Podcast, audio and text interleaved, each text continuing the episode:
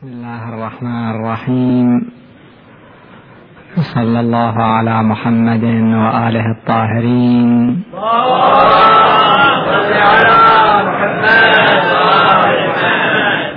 ولعنة الله على أعدائهم أجمعين إلى يوم الدين. قال الله تعالى في كتابه الحكيم بقية الله خير لكم إن كنتم مؤمنين.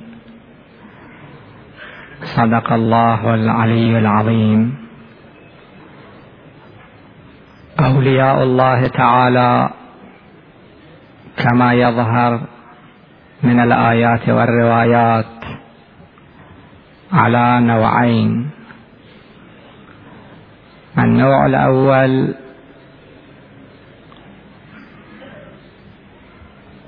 الولي الظاهر. أن يكون الولي ظاهرا مشهورا.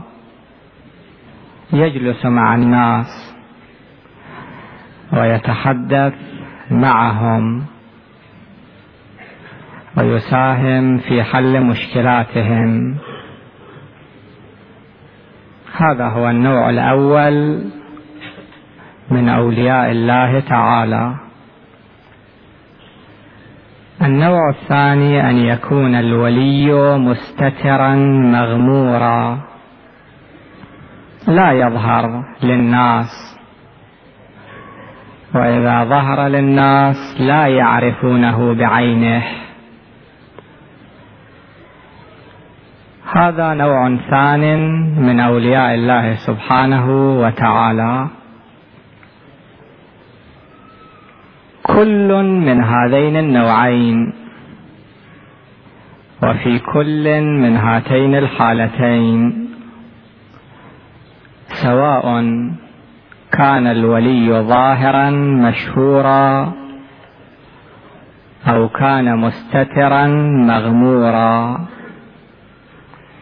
في كلتا الحالتين أولياء الله تعالى مبعث للخيرات والبركات. هذه الخيرات التي نراها والبركات التي نشاهدها كلها بفضل أولياء الله وكلها ببركة أولياء الله سبحانه وتعالى. القرآن الكريم يتحدث في إحدى السور وهي سورة الكهف عن نوعين من أنواع أولياء الله. في جانب ولي من أولياء الله ظاهر مشهور. وفي الجانب الثاني ولي من أولياء الله. ولكنه مستتر مغمور. الله سبحانه وتعالى يجمع في هذه القضية التي تتناولها سورة الكهف بين ذلك الولي المشهور وبين ذلك الولي المغمور.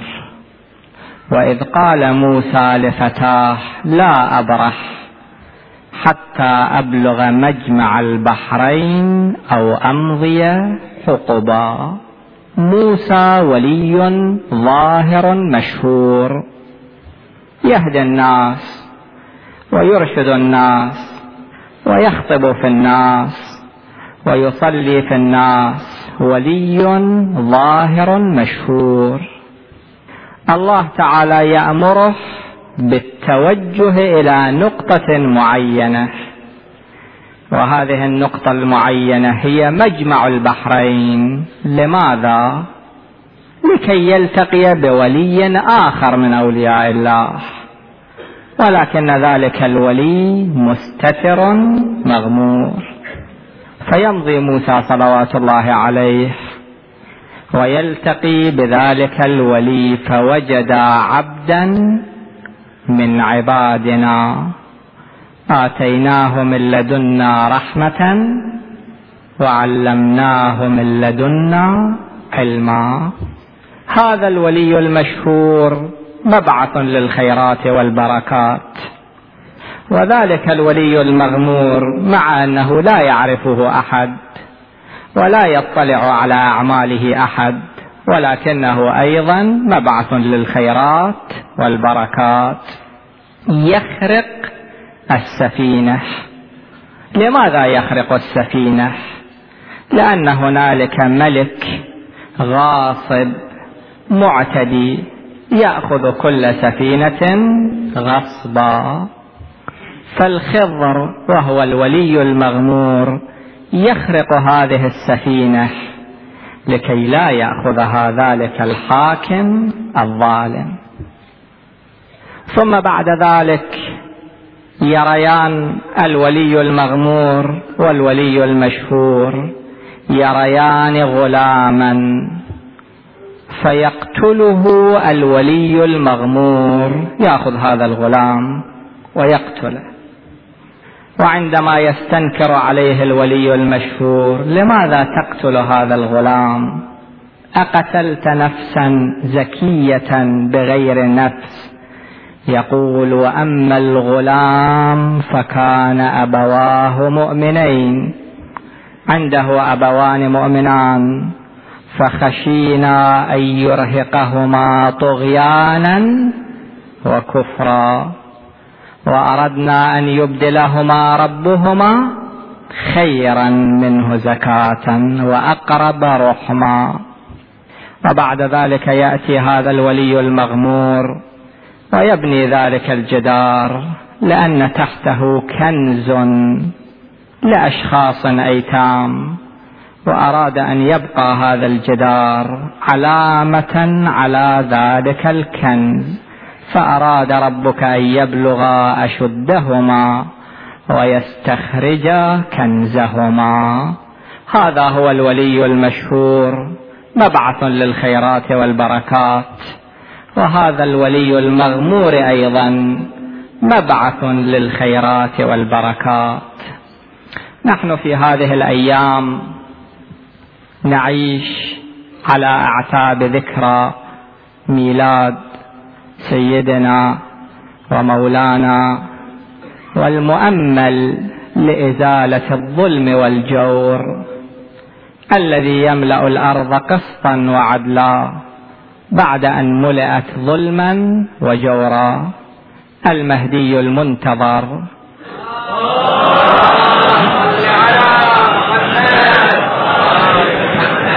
صلوات الله وسلامه عليه. ما هو دور المهدي المنتظر؟ وهو في هذه الغيبة الكبرى التي لا نعرفه فيها بعينه. ربما نشاهده ولكننا لا نعرفه بعينه. ما هو دوره؟ وما هو أثره؟ وهو في هذه الغيبة. هل هو في جزيرة منقطعة؟ بعيد عن الناس؟ يعبد الله سبحانه وتعالى ليله ونهاره. هل هو في جزيرة خضراء؟ لا يرتبط بالناس ولا يرتبطون به. هل هو في مغارة في جبل؟ يسبح الله ويحمد الله ولا عمل له ولا شغل له بنا وبالناس. الجواب ابدا. الإمام المنتظر صلوات الله وسلامه عليه كما يبدو من بعض الروايات وبعض القضايا المنقولة له أبعاد ثلاثة. البعد الأول المهدي المنتظر عجل الله تعالى فرجه له مقام كوني. شنو معنى المقام الكوني؟ وكيف يكون للمهدي المنتظر مقام في هذا الكون؟ ومقام في عالم الوجود؟ ومقام في عالم الخلق والأمر؟ الماء له مقام تكويني. إذا كان الماء ما كان هنالك ماء. لم يكن بالإمكان أن نروي العطش فالماء إذن له مقام كوني. ولكن هذا المقام الكوني مقام كوني جزئي. الجبال لها مقام كوني. الجبال تحفظ توازن الكرة الأرضية. لو لم تكن الجبال لعمت الزلازل هذه الكرة. وما كنا نتمكن أن نعيش على سطح هذه الكرة. ولكن الجبال لها مقام كوني جزئي. يعني تتعلق ببعد من أبعاد الكون بجانب من جوانب الكون. هذه الشمس التي نراها لها مقام كوني بعطاء الله طبعا. وإلا ماكو عندنا قوة في هذا الكون تستمد دورها من ذاتها. هذا عطاؤنا. الكون بعطاء الله بفيض الله بفضل الله. لها مقام كوني ولكنه مقام كوني جزئي. ولكن الإمام المنتظر صلوات الله وسلامه عليه له مقام كوني كلي. يعني كل حركة في هذا الكون وكل سكون في هذا الكون وكل رحمة في هذا الكون وكل خير في هذا الكون مرهون بوجود المهدي المنتظر.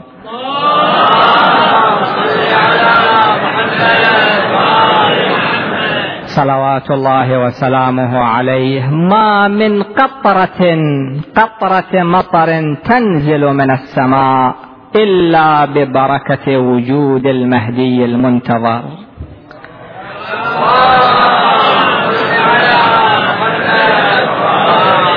وما من نبتة تشق سطح التربة وتخرج إلا ببركة وجوده الميمون.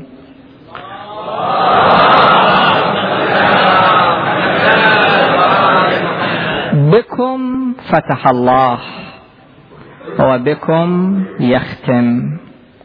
وبكم ينزل الغيث. وبكم يمسك السماء أن تقع على الأرض إلا بإذنه. وبكم ينفس الهم. هذا هو المقام الكوني. رسول الله صلى الله عليه وآله عندما كان كان له هذا المقام الكوني.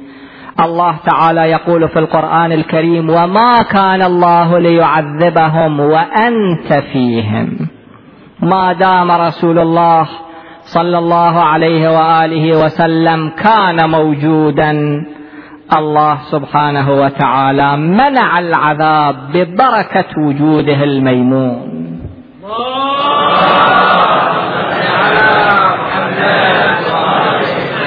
وما كان الله ليعذبهم وأنت فيهم. ولكن بعد أن انتقل رسول الله صلى الله عليه وآله لم تخلو الأرض من حجة. راجعوا الروايات مو الروايات اللي نقلها الخاصة فقط حتى الروايات اللي نقلها الآخرون. راجعوا كتاب الصواعق المحرقة اللي كتبه مؤلفه ابن حجر في رد أهل البدع والزندقة. تعرف يعني من أهل البدع والزندقة في رأي ابن حجر؟ يعني أهل الحق يعني أتباع أهل البيت. راجعوا هذا الكتاب الذي كتب للرد على أهل الحق. ولكن الله تعالى أجرى الحق على لسانه في كتابه. في هذا الكتاب وفي العشرات من كتبهم ينقلون عن رسول الله صلى الله عليه وآله وسلم أن رسول الله صلى الله عليه وآله وسلم قال النجوم أمان لأهل السماء وأهل بيتي أمان لأهل الأرض.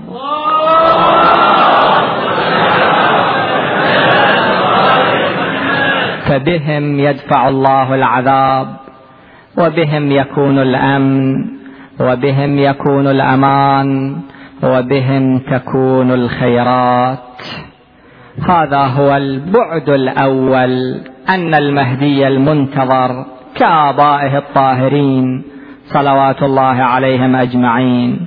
وكرسول الله صلى الله عليه وآله له مقام كوني. لكن مو مقام كوني جزئي كالشمس والماء وإنما مقام كوني كلي بعطاء الله طبعا بفضل الله برحمة الله وإلا الإمام الحجة صلوات الله عليه وأي واحد ما عنده شيء من ذاته كل شيء وكل فضل إنما هو من الله وبعطاء الله. البعد الثاني وأختصر في هذا البعد أن الإمام المنتظر صلوات الله وسلامه عليه له مرجعية في حل المعضلات الفكرية للأمة.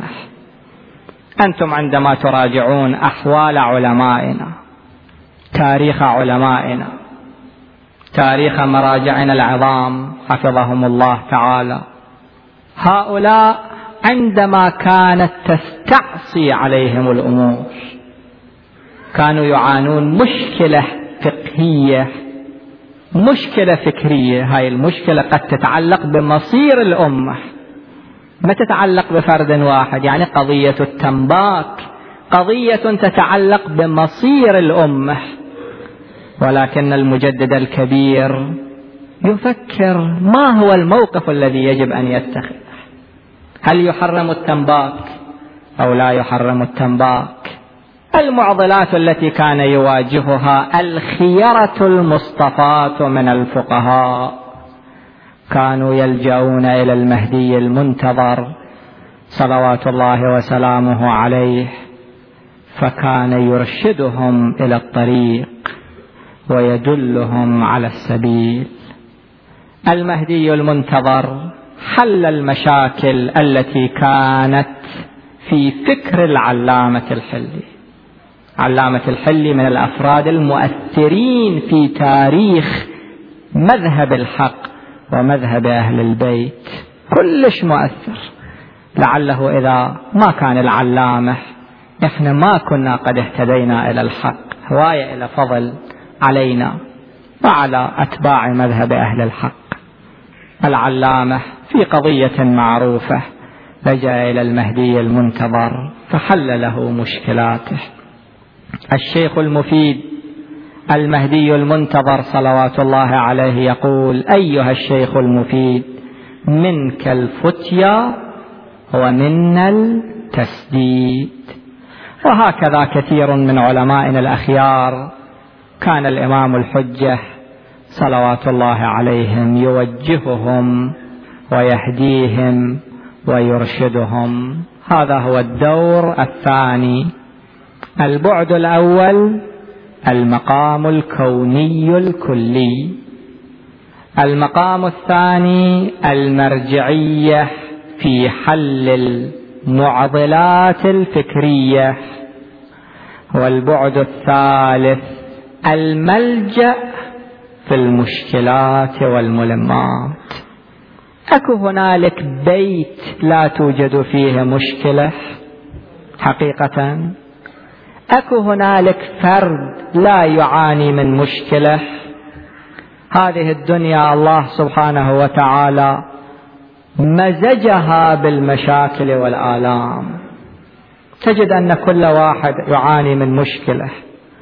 أن كل واحد يعاني من معضلة.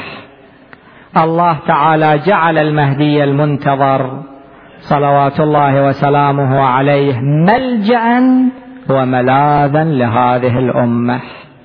ملجأ لحل المشكلات.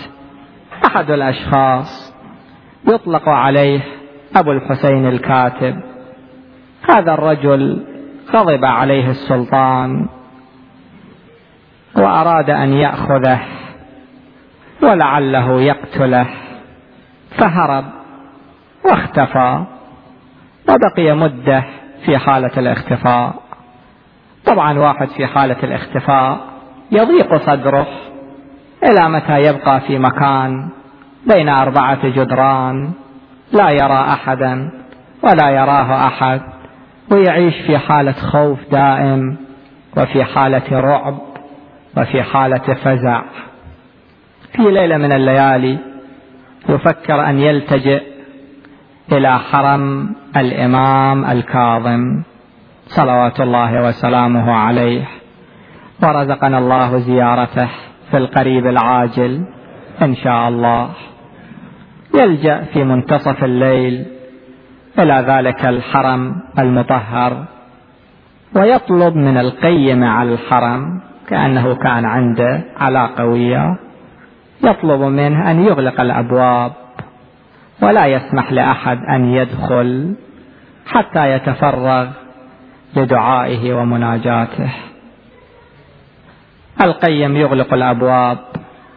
يدخل أبو الحسين الكاتب إلى ذلك المكان ويأخذ بالدعاء والتوسل والتضرع. وماكو أي واحد في الحضرة والأمطار تهطل. وقد انتصف الليل.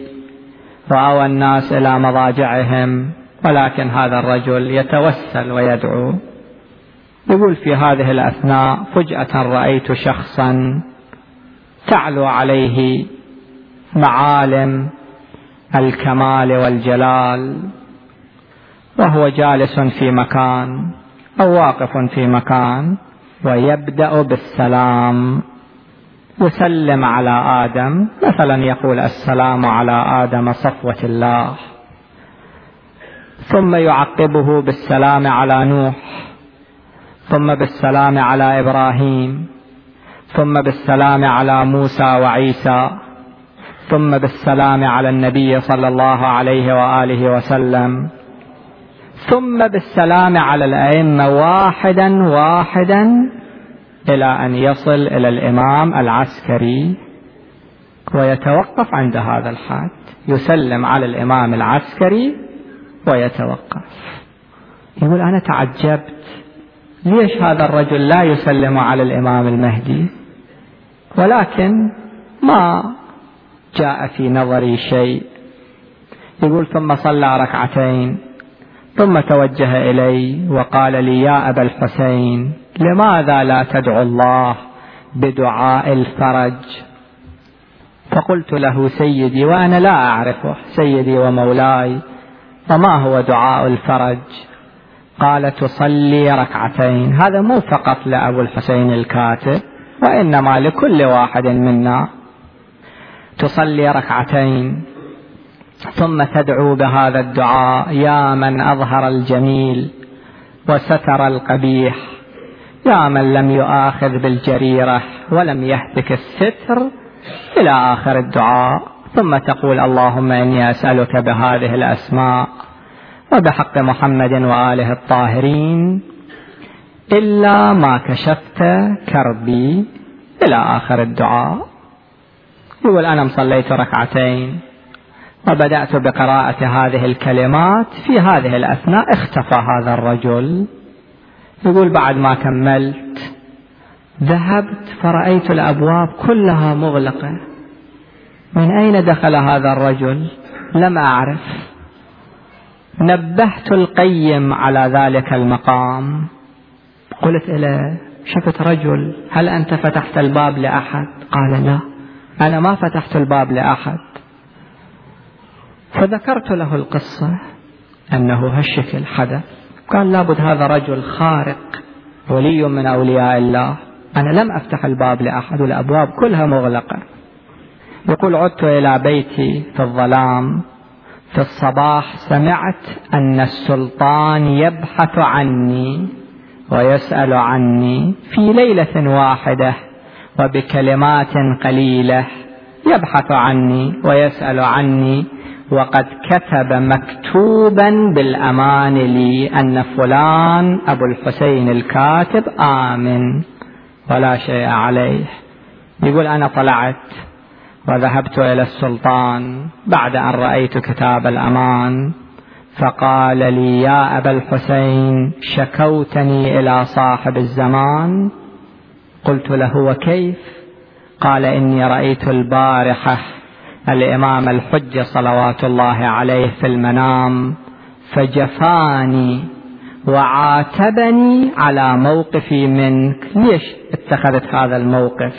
لماذا أرعبت أبا الحسين الكاتب وهو من شيعتنا وموالينا؟ فقلت له أيها السلطان إذا أنت رأيت الإمام الحجة البارحة في المنام فإنني رأيته البارحة في اليقظة.